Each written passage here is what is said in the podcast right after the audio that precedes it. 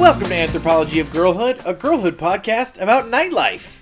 I'm Alexa Ray Hack. I'm a comedian and storyteller, and I use she/her pronouns. I'm Micah Silver, and I'm a child care provider, and I use they/them pronouns. And today we're talking about twenty twelve's VAMPS, written and directed by our dearest Amy Heckerling. This will be the last Amy Heckerling movie on the proper feed. Yeah, we got one more coming in the bonus episode, so go subscribe.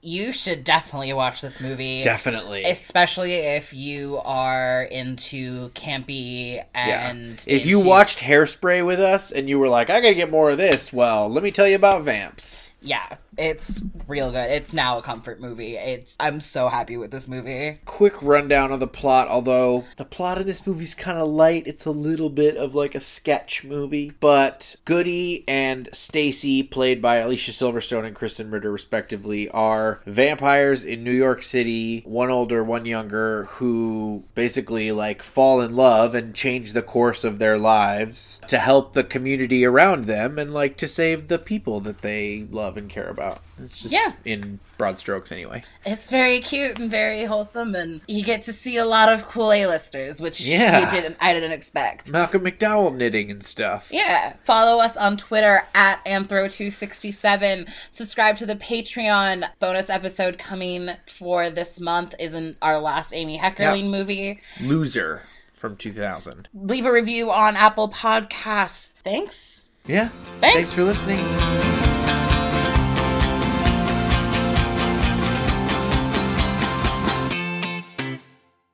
It's wild. We counted. This movie has six production logos at the beginning. Rough. I don't think I... something definitely went wrong if a movie has six production companies. I don't know. I just think it means that you like really worked hard to find your funding because you really wanted to make this movie. Yeah. Often it means that a single studio didn't believe in your project enough. Yeah. To actually fund it. And so you had to get little bits and bites of money people were willing to lose. Yeah. From a bunch of places. That might be part of it. Who knows? Um, I... But I definitely could see how you could have trouble pitching this movie. Yeah, absolutely. This feels like kind of an unpitchable movie. I mean, like... I feel like the log line is like, it's Sex and the City with vampires. Yeah. Right? Yeah. Like, it's definitely more adult. I definitely feel like it's more Sex and the City than it is Clueless. Yeah.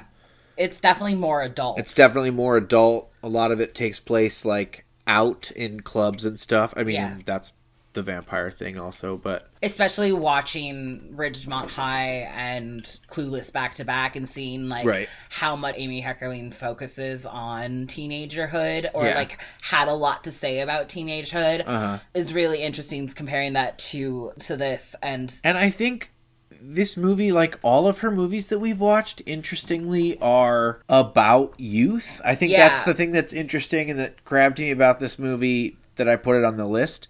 Is like, it's not a movie about children, and I don't usually like to do that, but it's a movie that is fundamentally about youth and yeah. trying to stay young and reminiscing about a time when you were young and full of energy, and, you know, they're they're constantly trying to, like, not let youth, the sand of youth, slip through their fingers, you know? Yeah. Which is definitely a theme in Amy Heckerling movies, especially when you're a filmmaker who primarily makes movies about... children. Yeah. No, totally. You can't help but think about your own childhood and youth in general. Yeah. I think Amy Heckerling really knows how to use her actors well, and pulling in Alicia Silverstone again was really interesting, and like playing on her being known for her youth and totally. Like for her l- roles in like Clueless. Yeah. Like, she's iconically a teenager forever. Right, right. And like the other thing I know her from is like Batman Forever. Right. Batman. Is it Batman Forever? I think it's Batman Forever. Whichever one of those Schumacher Batman she was in. Batman's. Batman. Batman. Batsman. No, I think batsman is someone who like handles equipment for a for a baseball, baseball team. team. Batsman. um, Batsman is the name of a Jewish vampire. I was gonna say. I feel... oh man, yeah. I feel like it really helps that you can kind of tell that these two have an established relationship. Yeah, absolutely. Because I don't know that I've ever seen Alicia Silverstone be this kind of open and improvisational. Like, I know this movie isn't improv, but, like, she kind of has that, like, loose feel. And you don't usually get that. No. From her performances, it's usually, like, pretty restrained. Yeah. Which I have to, I have to assume is due in large part to, like, what a good chemistry these two have yeah. together. From seeing what we have of the actors in Amy's movies, I think you can, like, feels like you can assume that she's been really good about work, learning how to work with actors and, yeah. like, really finding, giving them a chance to, like, actually be actors and yeah, not just, like... definitely gives that vibe because the performances in her movie do tend to have that kind of ease. Yeah. That, yeah, she clearly gets better at as yeah. she goes. Because, yeah, I, like, watching this movie, it just looked like everyone was having so much fun. So much fun. It's, like, hard not to get wrapped up in this movie because it, like, it feels like you're kind of just, like, hanging out with some fun friends. Like, it's kind of a blast. Yeah. Especially, like, if you're, like, us and gay and all your friends are, like, fucking over the top. Right. Like, I'm not, like... That's I'm, the only speed we have. I love that. That was, like, one of the things that I was, like... young me would love this. It's like how yeah. weird my friends are. Yeah, right? Yeah, compared to vampires, not that weird, it turns out. No, I'm like, I, I've definitely, these are some of my friends. Yeah. The old Romanian grandfather is kind of my favorite, and I just, like, yeah. want to be best friends and with Malcolm him. Malcolm McDowell, like, yeah, old knitting vampire is just, like, I don't know, just immediately I, hilarious. Speaks to my soul on a level that I didn't know could happen. And, like, happen. Of course, if you didn't sleep, like, if you didn't, you know, if you were a vampire, like, you'd have, you of course you could have a lot of time to knit. Yeah. If you would have been of, alive for six hundred years. Think of all the hobbies you could have. I know. You could be so good at so many things. How many books could you read? I know. I, all of the books. Oh, immortality sounds horrific. But also, also I could finally read all my books! Yeah. I wouldn't. I would just buy more books. Yeah. And not still not read them, but... I would have a lot of books. I would have a library. I would definitely have collected. I think it's library. So funny that I, you and I both do this. We'll buy, I mean, you read more physical books than I do. I always buy physical books and then I do not read them. I basically only read audiobooks. Yeah. Because I don't have, I, my A D H D will not let me sit down and read a book. Maybe if I was like on the treadmill or something, I could do that. But yeah. I yeah I can't I can't read a book. I, I'm switching over to Kindle because they have a dyslexic friendly font now. Oh, and that's been really nice because like also you can adjust spacing so I can like oh, nice. Actually get it. Yeah. Plus now with my now that I have an iPad I can like have a bigger book which right. is yeah. not tiny little not screen. Tiny little screen. Yeah.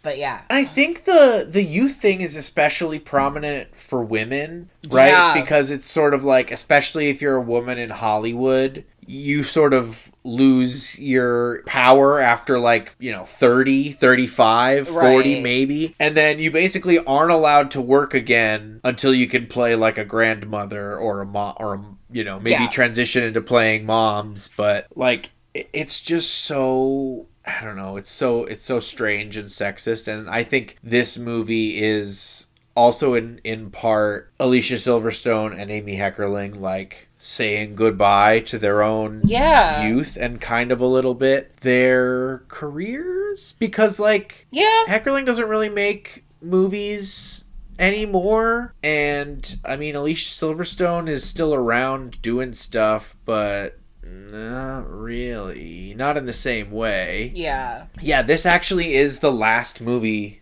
she made. Oh, is it? Vamps. So it definitely feels like a bit of a send-off. It definitely does. To, like, her film career. Yeah. And, I mean, what a great note to go yeah, on. Yeah, right? I guess it looks like she's directed a bunch of T V episodes, okay. Gossip Girl, and some other stuff since then. So the way that this movie handles time is really interesting for the same reason. Yeah. And, like, I love all of the, like, history, like, bits that they do where they, like, rewind time. Since totally, she's been totally. living in the same space for, like, yeah, where they show you, like, what it was like in various eras. Like, it's a little cornball, but, like, in a cool, interesting way. Yeah. As someone who loves that kind of history, I'm like, yes. Please. please. Yeah, I, I love seeing, like, what the city used to look like. I love that stuff. And with New York, too, like... Right. That there's so much history in New York. It's, yeah, pretty amazing. It is pretty amazing. And it was, like, the way time moves within the story is also kind of interesting because we have, like, kind of this sense of it's very rapid, like, it seems very rapid and very quick, but also there's enough time for Sigourney Weaver's character to go to Spain and come back. Right. So, like, we can see that there's this, like, at least some passage of time, even though at the same time it feels like we are... It feels like it maybe happens in four days. Right. Yeah. I don't know. I thought it was weird. I thought yeah. it was cool. It does have an interesting relationship with time that way. I wonder if that is intentional or yeah. just weird writing. Yeah. Because this movie, like, I don't know, it's not amazing. Like, it's good, and the script especially the is script is fucking phenomenal. Popping. I, there's there's jokes, like, all all over the script. It's really good. But, yeah, the execution is maybe a little muddled. And the plot, I still don't super understand the conflict. But it was a good time. Yeah. Yeah, you don't really have a villain in this movie. Yeah, the villain is, like, the government. government which, I mean, rad. Right cool. on. I Fair. Mean, yeah, but, like, yeah, there is... It's a very conflict-light yeah, movie. It, it definitely does feel... Some of the reviewers said that it feels kind of, like, more like a sketch show or a sitcom about vampires than it does, than it does a movie. Yeah. Which is fair... It feels like this was originally written as a television show. Yeah, it definitely does feel like at one point it was a television show, and then it just had to be cut down to a movie. Yeah. Or maybe it's just because the thing that Amy Heckerling has always done is make movies, and so it was just easier to get yeah. that kind of project made. Yeah. That could, either of those could work. This movie feels very much like a proto What We Do in the Shadows, or also like a sort of a response to, like, the British Being Human series about yeah. like, you know, supernatural roommates. Yeah. Definitely. It definitely feels like there was a vibe at the time of kind of let's take down horror movies and, like, horror culture a little bit. Yeah, I see that. Vampires, like... taking the whole monster thing and kind of, like, breaking it apart. So, I think we can trace it back to Twilight, unfortunately, because the books came out in the early two thousands. I mean, very much I feel like this could be a response to Twilight, to, you know... Oh, you know, what other movie is in this genre is, like, Zombieland. Yeah! Which is sort of a horror comedy thing, which is around this same time. Yeah. Interesting. Yeah. I wonder if it's just in response to the, like, eighties and nineties kind of, like, schlocky horror thing. It could totally be. Because, like, in the eighties, the thing was, like, cheap V H S horror horror movies. Right. And then in the nineties, it was, like, slick commentaries on horror movies, your Screams and your Final Destinations and right. whatnot. Uh, your, you know, What You Did Last Summers. And then, yeah, I feel like maybe... After that, we sort of got, like, it was almost like post, post horror. Yeah. You know, yeah, to the yeah, point where we were like, saying. we weren't satirizing or making fun of horror anymore. We were just, like, making horror movies where comedy also happens. Yeah. We're not horror movies in this sense, but, like, monster movies. Yeah. Where comedy also happens. It does kind of feel like a resurgence of, like, the classic monster movies, which I'm... Yeah, it does feel like a little bit like Munsters or yeah. something. Yeah. Which I really love. And it, or the Addams Family. family. Yeah. Yeah. Definitely it does... feels like there's Addams Family blood in all of these things yeah. we've been talking about. Yeah. yeah. I just, like, there's so many funny little touches in this movie. There, this the way movie they is... pop rats like Capri Suns, they just, like, little straws in them, and they're just, like, casually drinking out of a rat. It's, it's amazing. So fucking hilarious.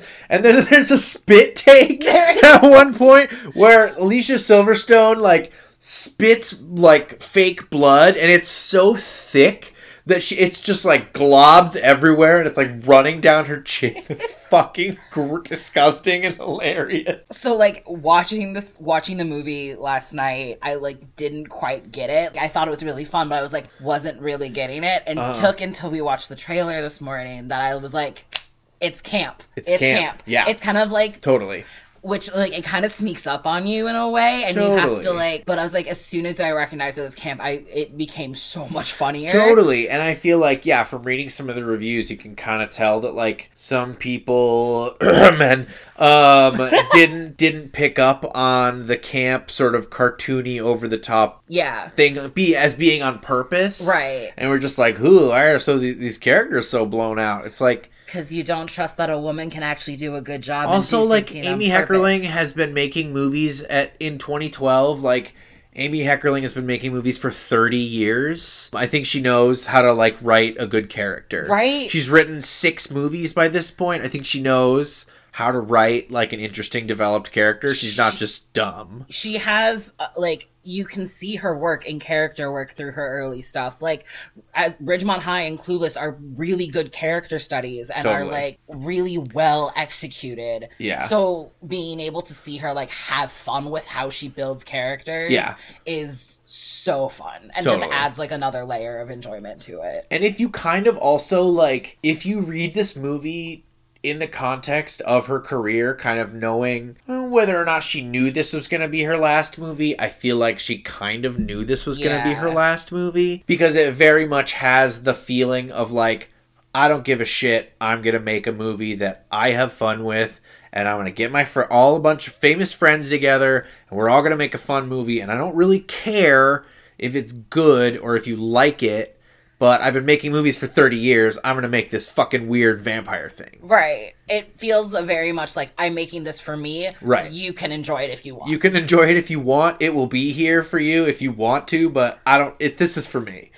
This feels like this was for me and Alicia Silverstone to hang out and rope Kristen Ritter into it, because she's hilarious. She is so funny. And apparently...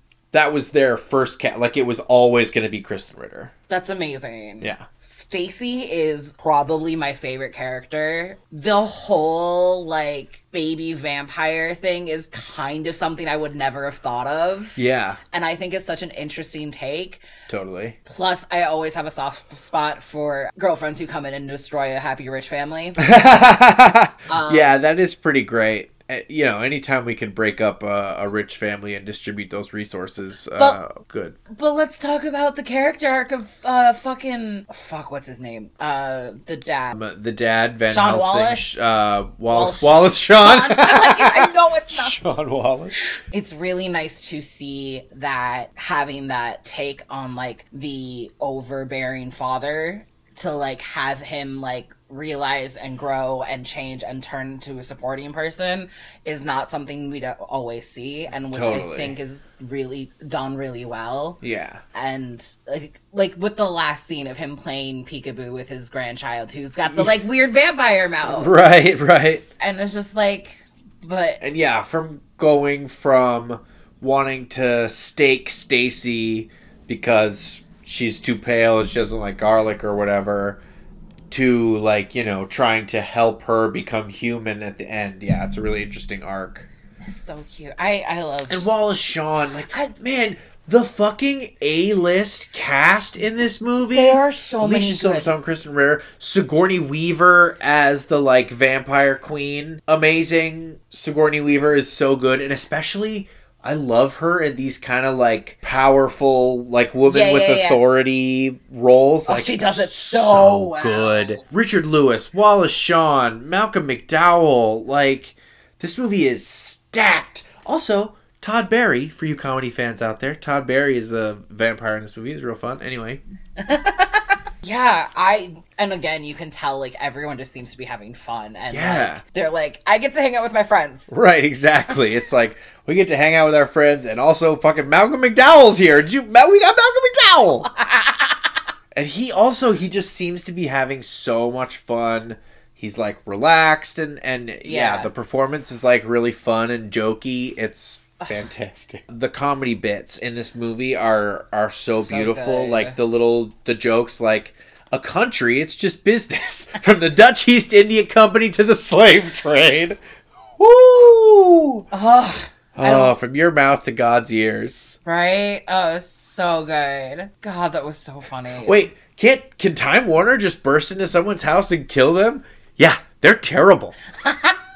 Glad to see Time Warner was a villain back then is still right. now. Oh, so you know the thing about cable companies. Cable companies have formed effective monopolies. Right. Where they don't compete with each other. They basically just like carve out a line where on this side of the line, there's one coverage area. On that right. side, there's the other. And then technically they're competing for the same market with, you know, heavy fake quotes around that. So they're not technically right. monopolies. But because they're effective monopolies, they can charge you as much as they want, and they can treat you however they want, because you literally don't have another choice. You can't go somewhere. You have to move to get another cable provider, which just isn't an option, especially because now in the fucking capitalist end times, there's only four cable providers, really. Yeah. So you basically have, you know, you have your Time Warner, you have your Charter, you have, or your Spectrum or whatever they're called now. And, you know, you have your, like, your Viacom or whatever, and, like, your Comcast. That's the one I'm thinking of. And that's pretty much it. Yeah. Right? Like. Yeah. And they're all, like, they're all big, giant corporations who make billions of dollars every year. They don't give a shit about you. No. No, but they control everything. Control everything. And because we don't spend public funds on infrastructure, it takes a big corporation like that to build and install cable lines. So it's like, well, they have to make a billion dollars because they got to install all the cable lines. Like, well, I bet the government could do it a lot cheaper if they weren't out for a profit. Anyway, communist rant over. I feel like my phrase for this year is, this is the bad place. I yeah, just like... This is the bad place. We have been rewatching The Good Place and... This is de- this is the bad place. This is the bad place. We should talk about how the original Dracula is kind of about the fear of immigrants. In particular, the fear... This part you're going to love. In particular, the fear of Eastern European immigrants. As a couple of East... You know, descendants of Eastern European immigrants, I think we really... I came... I wrote this joke the other day that, like, the primary product of Poland is is exporting Poles to other countries. Oh, boy. You have some shit jobs you don't want to do? Hire a Pole. We'll do anything. It's better than farming in Poland, said every Pole ever. True. Yeah, I... Oh, I had never thought of it that way. Of course it is. Right, because it's like... It makes total sense. It's about, yeah, a guy from Eastern Europe who, like, comes over and he doesn't belong here and he preys on our women. And, yeah, it's totally about... Yeah, it's totally about... like immigrant fear. Isn't it lovely how deep rooted our racism is? Yeah, it's really scary that like you scratch literally anything and under the surface it's just all it's all racism all the way down. I yeah. I mean like historically like, you know, especially Eastern European immigrants have always been sort of demonized. Like I mean that's part of why like it's kind of a joke that we will do your shit jobs, and it's more of a thing about like we kind of have never fit in in communities, and we also have not been great at establishing our own communities, unlike, say, the Irish and the Italians and et cetera. Like, I feel like you don't have Little Warsaw like you have, you Little know, Italy. Little Italy and other yeah, places. Yeah, that's true. I've like, we spread out a lot more and yeah. tend to be... Which I think drives the fear. Yeah. Right? Because when you have a community that is not... segregating itself, when it's trying to infiltrate, you know, your own like whatever right. pure society or whatever, that makes the fear stronger. You have to root it out. You have right. to try and, you know, find the weeds everywhere and rip them out. Yeah. Rather than just like, you know, the Chinese are over there in Chinatown. We don't have to worry about them because right. they have their own space, which is, you know, racist in its own way, but maybe less perniciously so. Yeah. I don't know. Maybe not. Maybe I just see it that way because, like, that's the way it's affected us historically. Yeah. Yeah. No, that makes sense. Because, like, there's always that thing about, like, you know, the Jews are secretly running everything. And it's like, that's because they are a villain who effectively passes as white but can be considered non-white for the purposes of triggering white supremacists. right? Yeah. So you get to have basically like an invisible villain hiding behind every door who can pass anywhere as like a, a regular human being, which is also where the fucking lizard people shit comes from. Yeah, yeah, the lizard shit really pisses me off. So something that Goyim forget about is how like Jews will never be considered right. Like we will never be part, like we will never be accepted. Right. You know, like there is always that undertone no matter what, because in a lot of people's eyes, Jews are only white when it counts, and right. they can oppress m- more visibly diverse groups. Right. And erasing all of that and having these conspiracy theories that continually come through and have like, because like it's never, the, the anti-Semitism has never gone away. It has just changed. Yeah. And like it's just elites and bankers and media and globalists right. now. You go from vampires to lizard people. Yeah, you know? Yeah, like, exactly. There's this, it's still there, and it's, I've been especially mad about it this week because it was Holocaust Remember- Remembrance Day yeah. in the last like week or so. And the fact that people are still denying the Holocaust ever existed is one of the biggest reasons and one of the biggest faults of why our country is like it is. Yeah. Because we don't learn from the history if we ignore it. Right. And literally, we have been here before. Yeah. And you let six billion people die the last time this happened. Yeah. And no one's catching it again. Yeah. And for what? Yeah, you're right. Because we refuse to learn actual lessons from history. And I think as a country, we've decided that, like, instead of, ooh, this is an interesting analogy. Oh, I just, have I just, have I just unlocked something? Here we go. I may have just unlocked something. This just occurred to me. So if I'm out of my mind, ignore everything I'm about to say. I think as a country, as a global, you know, policy, mm-hmm. and also, interestingly, this is the part that just occurred to me, as like an individual masculine culture, like mm-hmm. specifically as it applies to men, we've decided that instead of learning about things, instead of investigating things, we're just going to punch them until they stop making us uncomfortable. Yeah.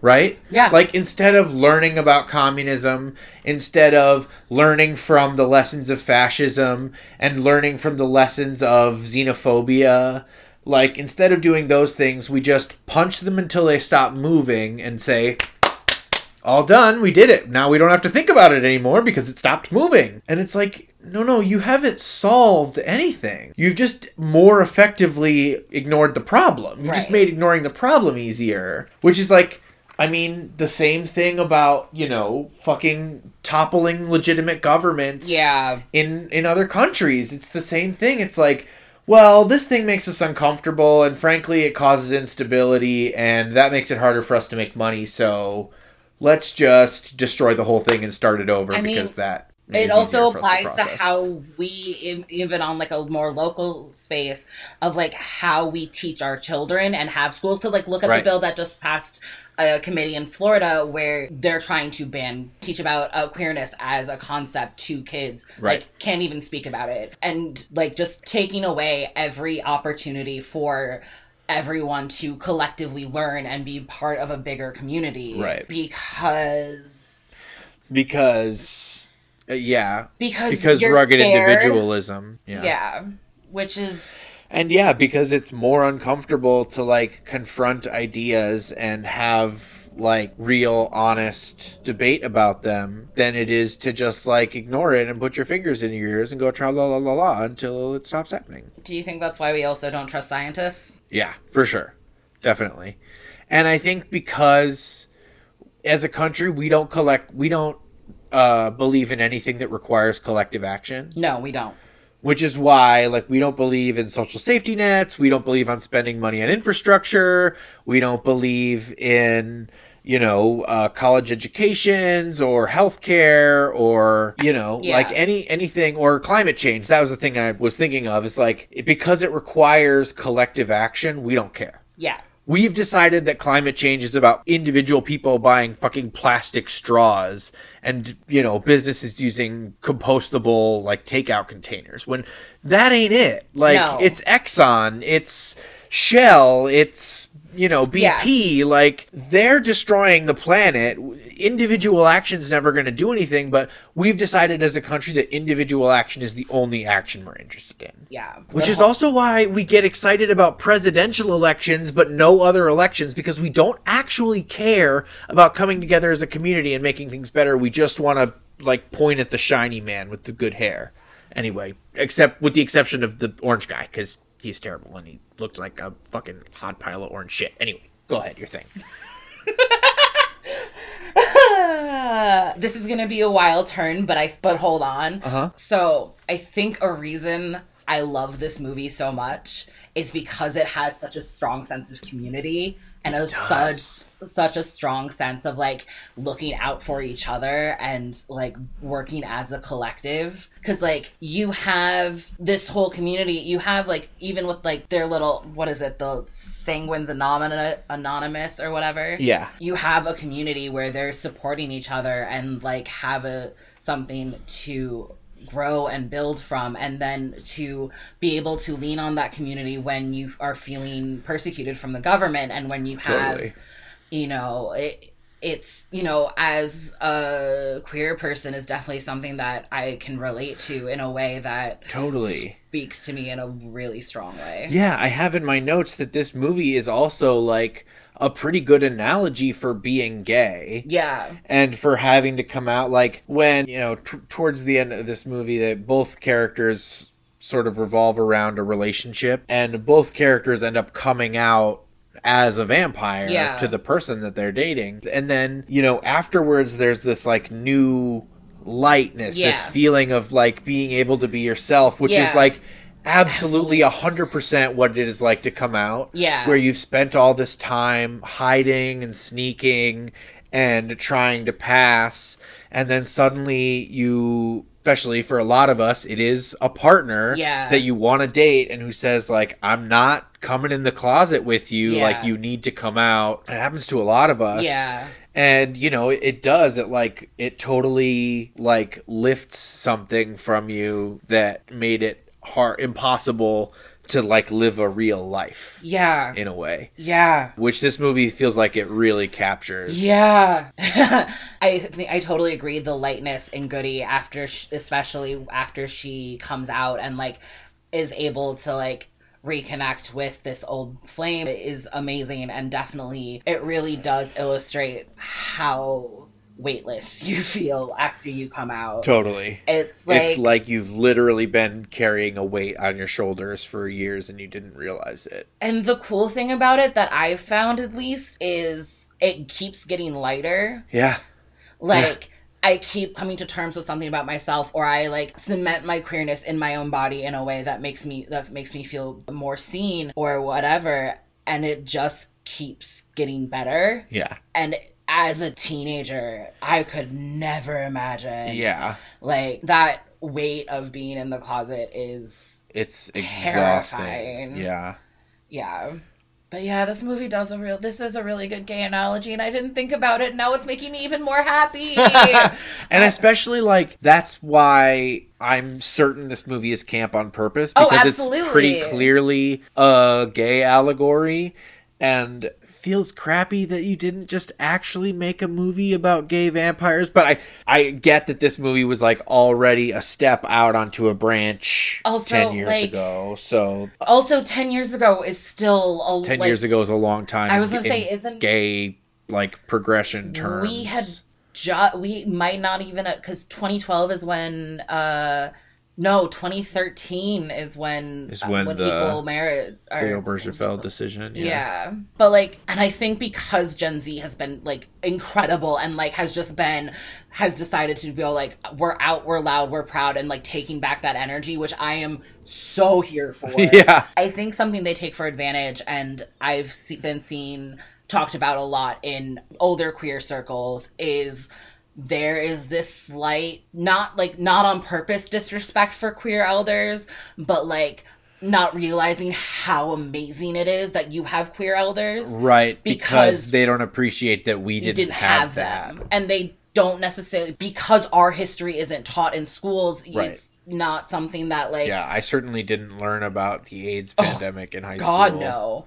Not and at I all. And I certainly didn't learn about how terrible it was and how intentional the, like, lack of care and, you know... like funds were, like, right? It was an active effort to destroy our people. Slight happy news on that end, though. Uh, the H I V vaccine is going into human testing. That's amazing. Yeah, I just saw the headline today. I know. Wow.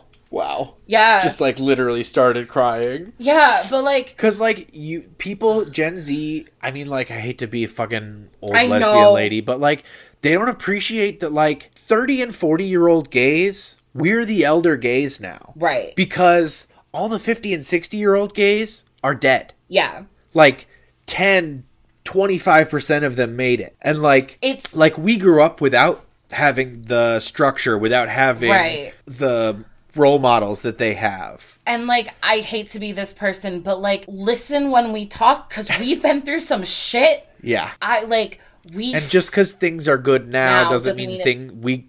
When things were good when we grew up. It is night and day. Working with kids. It's night and it's day. It's night and day. And there's a weird sense of jealousy that comes with it. Totally. Like, I, I will that. totally own up to that. Of, Every like, time I hear a story about, like, a nine-year-old trans girl, I'm like, God fucking damn it. Why couldn't I, why couldn't somebody have helped me when I was nine? Right. Like, my life could be, like... It's a jealousy and, like, uh, a regret for all that fucking time. Totally. All and, that, like... Lost, not lost, but, but like misused improv- time. Misused time, yeah. And it's just like, to be able to be who I am today, I have fought like fucking hell. Yeah. And I have, I have fought like fucking hell, and I am still fighting. Yeah. And, and like, how many people have we lost? Like, how many relationships do yeah. we not have because yeah. of who we are? Yeah. Like, I, it's one of the hardest things about coming out, and I think that this movie does a really good job of illustrating, is how it can change your relationship with people. Yeah. How you become more aware of how people see you. Right. And. Because for your, because you can't not. Right. You, yeah. It, you just can't not. You notice the changes. You notice yeah. the patterns and stuff. And, like, you can see it even in the most well-intentioned people. Like, they definitely, they, they still look at you differently. Yeah. And they don't, it's that I'm trying to understand, but I can't relate right. kind of look. And and a lot of that is because of the lack of representation and the yeah. lack of role models. And so, like, we're not going to tell you to not sleep around and not have fun. Like, that's not what we're saying. We're just saying watch out for the creepy old guy who's right. been staring at you all night, or that you are worth a fucking fighting for. Yeah. Or that, you know, things get better. I hated hearing that as a kid. And I hated hearing it as a baby queer, but they do get better. And, yeah. you know, anyway. It's hard. Like, another way that this movie is, like, definitely about being gay and the experience of queerness, you said this earlier, is about the, like, community aspect. Yeah. I feel like that is a thing. Ooh, I don't know why this is a thing I have to cry about. I definitely think that's a thing that straight people take for granted about queers, is that we are fundamentally community builders. Oh, absolutely. Um, there's this theory in evolutionary biology that is, like, not one hundred percent supported by data, but I think it's interesting, so here we go. That because homosexuality exists in, like, basically every species of, like, compli- complex life, vertebrate life we've ever studied, which when something is that common, it points to either a very early mutation in... the collective history of all beings, mm-hmm. which is possible, or it points to a selection, an adaptation for that trait to be passed on, yeah, even randomly. Yeah, yeah, yeah. So the theory goes that because gay people, because homosexual beings are unable to create their own children, they're not concerned with their lineage. They're not concerned with the success of their children. It's their job to be concerned with the success of everyone's children. Because as gay people, I mean, like, now it's the twenty-first century, we can do whatever the fuck we want, but like, we can't have kids. So the way that we can leave our mark on the world is to improve the community around us, is yeah. to lift everyone up around us, because we don't, we're not concerned with only lifting up our family. Like, our family dies our, with us. Right. So I was saying, we may as well help everyone we can. We find family more than we stay with family. Right.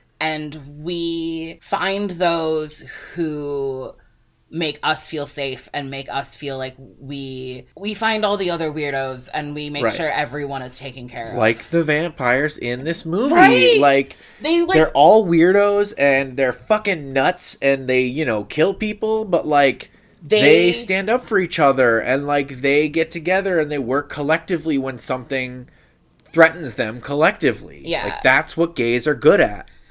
Yeah. 'Cause we've only had each other to rely on. Right. And I think it's definitely, like, I think it gets strewn into straight media and straight brains a lot of, like, what our collectivism is pride, is yeah. just, like, parties and drinking and all, but, of, because that is the representation that has been shown. Right. That's just, like, the tip of the iceberg. That's right. The loud, bright part of it. Right. Where, you know, how many queer families are, you know, six people in a duplex, and or like the commu- the Queer the Earth down the street from us, who's, right. you know, wonderful organization who, you know, how many people are living there, and that's a family. Right.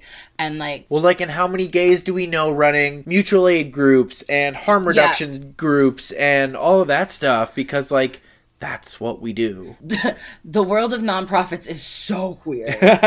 And, you know, it's it's part of our history, and it's something that I think is so rooted in us as a community f- because of where we started. Totally. And and also just like the setting of a support group. Like, I mean, I think I am blessed blessed. I think I am lucky in that I've never had to go to a support group for anything, addiction, right. for example, or whatever. But the only, like, the only, like, group therapy, like, support group thing like that I've ever done was for trans people. Yeah. Like, it was, it was in my shitty small town, like, we had a, you know, there were no, no therapists, really. There was no nothing, really. But we had, like, this little support group in the basement of this church.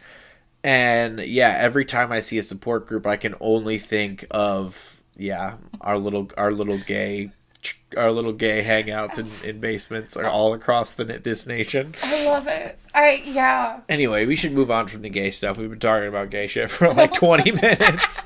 I have a lot of feelings about, I forget how queer I am sometimes. Like, how, like, because of my transness, I forget how hard my queerness identifies with me as well, because I don't think I've celebrated that part of me as much as I could be. Totally. So this movie has, like, a classic, like, we don't approve of your girlfriend conversation. Uh-huh. And it's played for, like, a racist joke. Like, the, you know, the joke is, like, you don't like my girlfriend because of the color of her skin. Uh, which, you know, is funny. But, like, this is a conversation that goes on all all, all over the place. And, like, sometimes, yeah, sometimes it's race.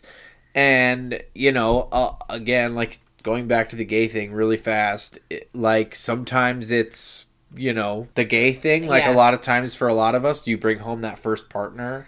What and, have you done to my child? And right, the first partner is the fucking enemy because they have done something terrible to your child. Yeah. Um, which again is kind of what's happening here. But yeah, and also, like, in this context, it's kind of a classist thing. It's yeah, a lot definitely. Of like, you know, a lot of these, like we talked about recently, like a lot of manners stuff is just like classist gatekeeping, And a lot of this, like, we don't approve of your girlfriend stuff is just like, well, we have to make sure that we keep our rich people money in rich people hands. Yeah. Which means you're only allowed to date and associate with people of our class because heaven forbid we help the poors. Yeah. Yeah. You know, like... And it's like, I mean, I don't want to... I do not, under any circumstance, want to empathize with rich people. But...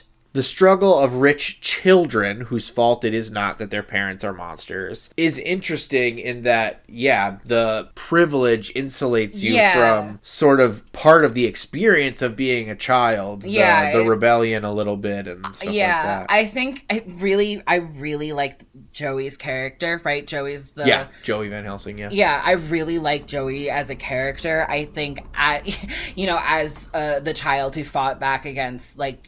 family standards right, and right. you know uh was really refreshing to like see it done and like one be funny and yeah. like have that chance to be like yes thank you because like some Joey has some of the best lines I yeah. feel like that are just like these throwaways that I can't pull any off the top of my head right now but but I also like the having him have like showing him having a freak out moment when he finds out something and then taking the time to uh, realize what he feels personally right. and like not necessarily what his family feels and like yeah.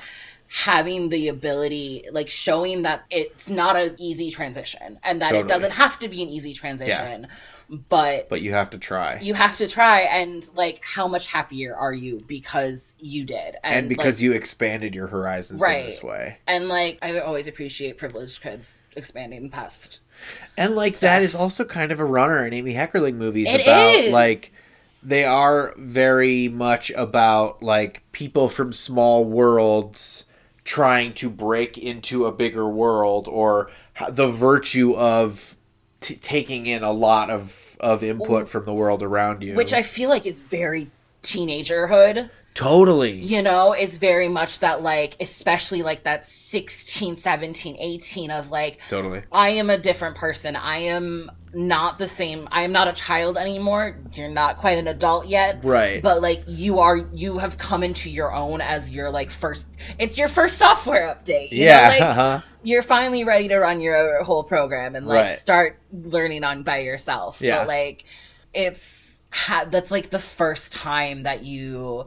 really get a chance to push boundaries and to push away your your circle around. And I think it's I think Amy really does an amazing job of illustrating multiple ways that happens and like has it as a constant runner in her movies. Totally. Yeah. And it's it's nice that that's like that's really a virtue in her movie. Yeah. Is, is not is like it is never to the bad in an Amy Heckerling movie when you like learn something from a, another person or right. like, learn never... another person's perspective. It's always good, which is fucking amazing. It's beautiful. I really want to watch something that she's only written and to see, I want to compare it to a different director to like see how her writing goes with. Yeah, no, I don't think she, it doesn't look like she has written anything that she didn't direct. She's okay. produced a bunch of stuff that okay. she hasn't written or directed. The Third Look Who's Talking sequel, et cetera. We are also um, next month, next month, this month, next month, February. Yeah.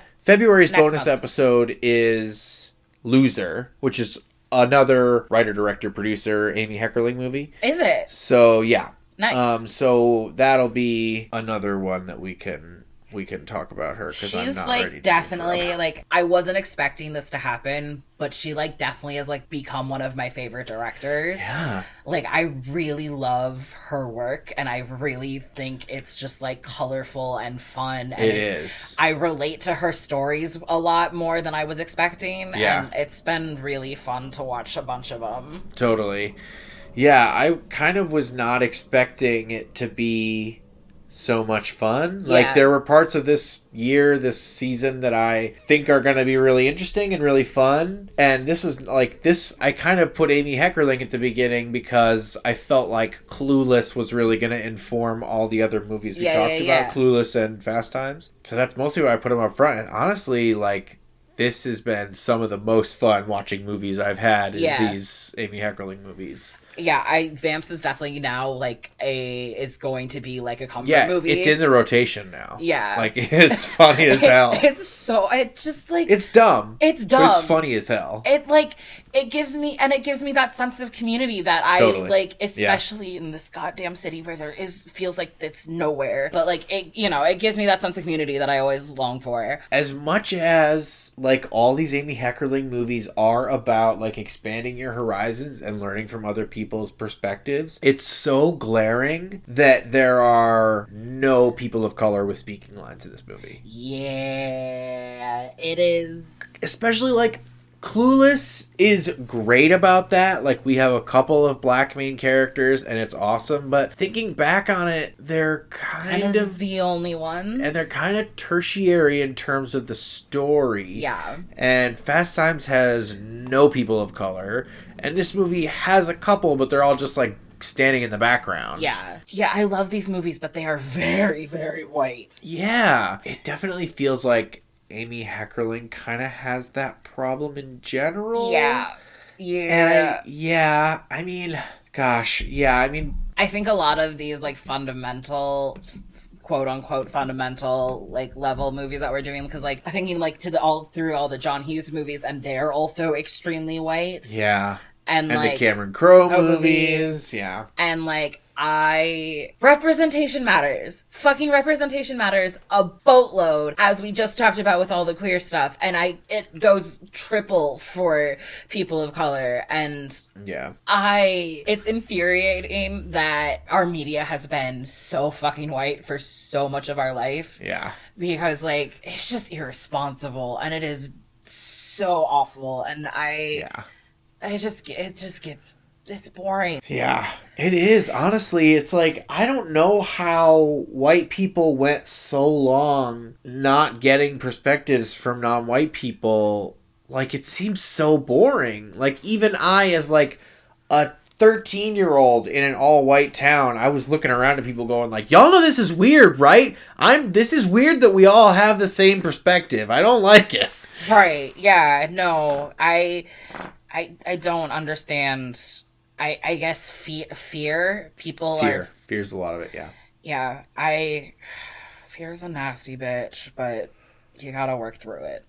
Right, yeah. Fear's one of those emotions that we don't teach about and need to teach about. Totally, because so often it just comes from discomfort. Yeah. Like, for example, we have a husky mix. She's a very sweet... dumb, gentle dog, and all she wants is, like, to be hugged all the time. She's the sweetest, gentlest dog in the world. She's afraid of everything. She yells at everything, but it's just because she's a pandemic puppy. She's not experienced a lot of stuff, and, like, everything is confusing or overwhelming to her because she's spent the first year of her life having never seen a bus.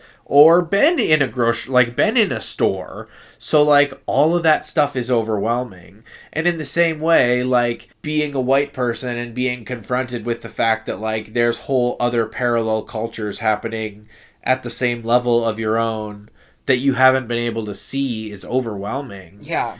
And, you know, the realities of go that go along with being a person of color is, is overwhelming. And it can be easier to just like, respond to it with fear and distance yourself from it as much as possible. I totally agree with it and have nothing to add. Also, I don't... since we're talking about the race stuff, I just kind of want to stop down and talk about this fake Tanner thing. Oh, yeah. Yeah, yeah, yeah, yeah, yeah. We gotta talk about the bonds. I... It's so at some point in this movie, after the conversation with uh, the Van Helsing parents about how they think that Kristen Ritter is a vampire because she's too pale, she um, goes on this like crazy self-tanning regimen to try and become less pale. And she ends up full brown face. Like by yeah. the end, it's like full on like uh, minstrel show brown face. It's yeah, it is. Pretty disgusting.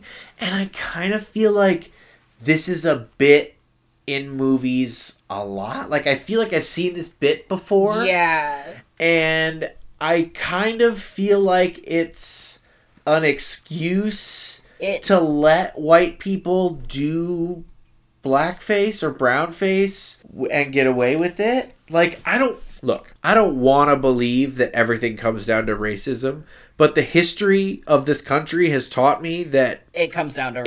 If it could possibly come down to racism, it almost certainly does. Yeah, no, it definitely feels like it's a move. And, like, I yeah. feel like... Yeah, like I've, like you said, I feel like I've seen this bit done more than I'm comfortable with. Yeah. And it just, like... Yeah, I... Yeah, it's probably the racism.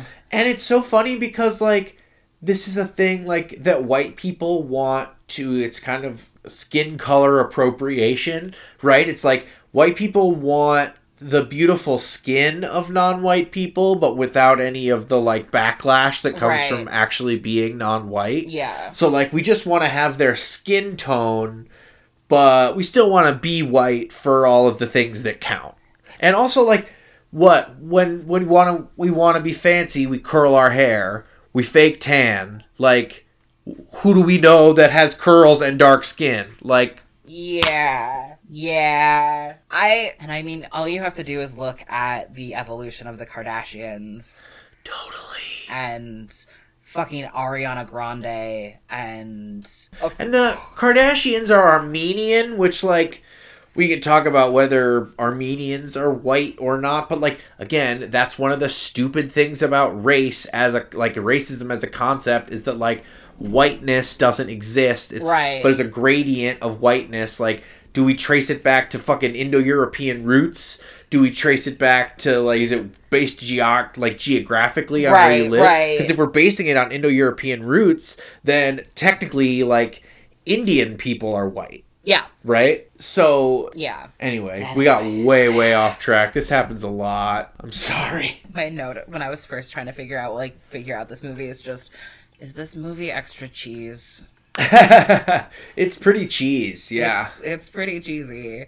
But once, again, once you realize it's camp, it makes a lot more yeah. sense. It's so funny because, like, I don't, yeah, for the first few minutes, it's like, or for the first little bit, it's, like, kind of hard to figure out what's happening, but like having viewed the whole movie, I don't know how you could not read it as camp. Yeah. Like Wallace Shawn, tiny, nasally, ridiculous Wallace Shawn playing an investigator slash vampire hunter. Like that in itself is a hilarious joke. Yeah. Like that in itself is camp. It's amazing. There's a scene in this movie where in order to turn a woman and keep her from dying, a vampire bites her and then cuts his abdomen and has her like, and she like sexily drinks blood from his belly while the bed is spinning around and we're watching it on like a spinning camera gimbal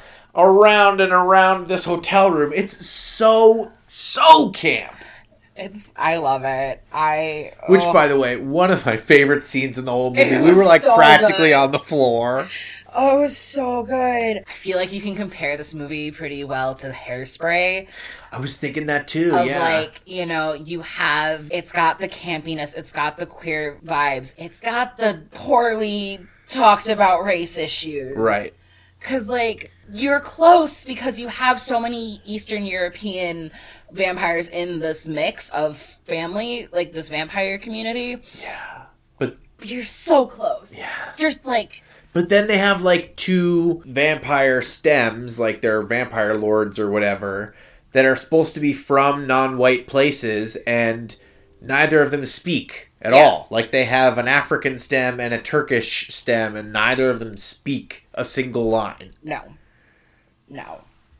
It's ridiculous. It's it's one of those, it's so, it has to be on purpose, which is, it's like so bad it's a has to be on purpose kind of thing. I think it truly is just the, like, pernicious and unexamined racist history of Hollywood. Yeah, that could totally be I think it. It's just... like a byproduct of all the people in this industry who've historically been successful have been white. Yeah. All the people, you know, the the generational wealth is all in the hand, you know, and yeah. the, the nepotism is all in the hands of white people.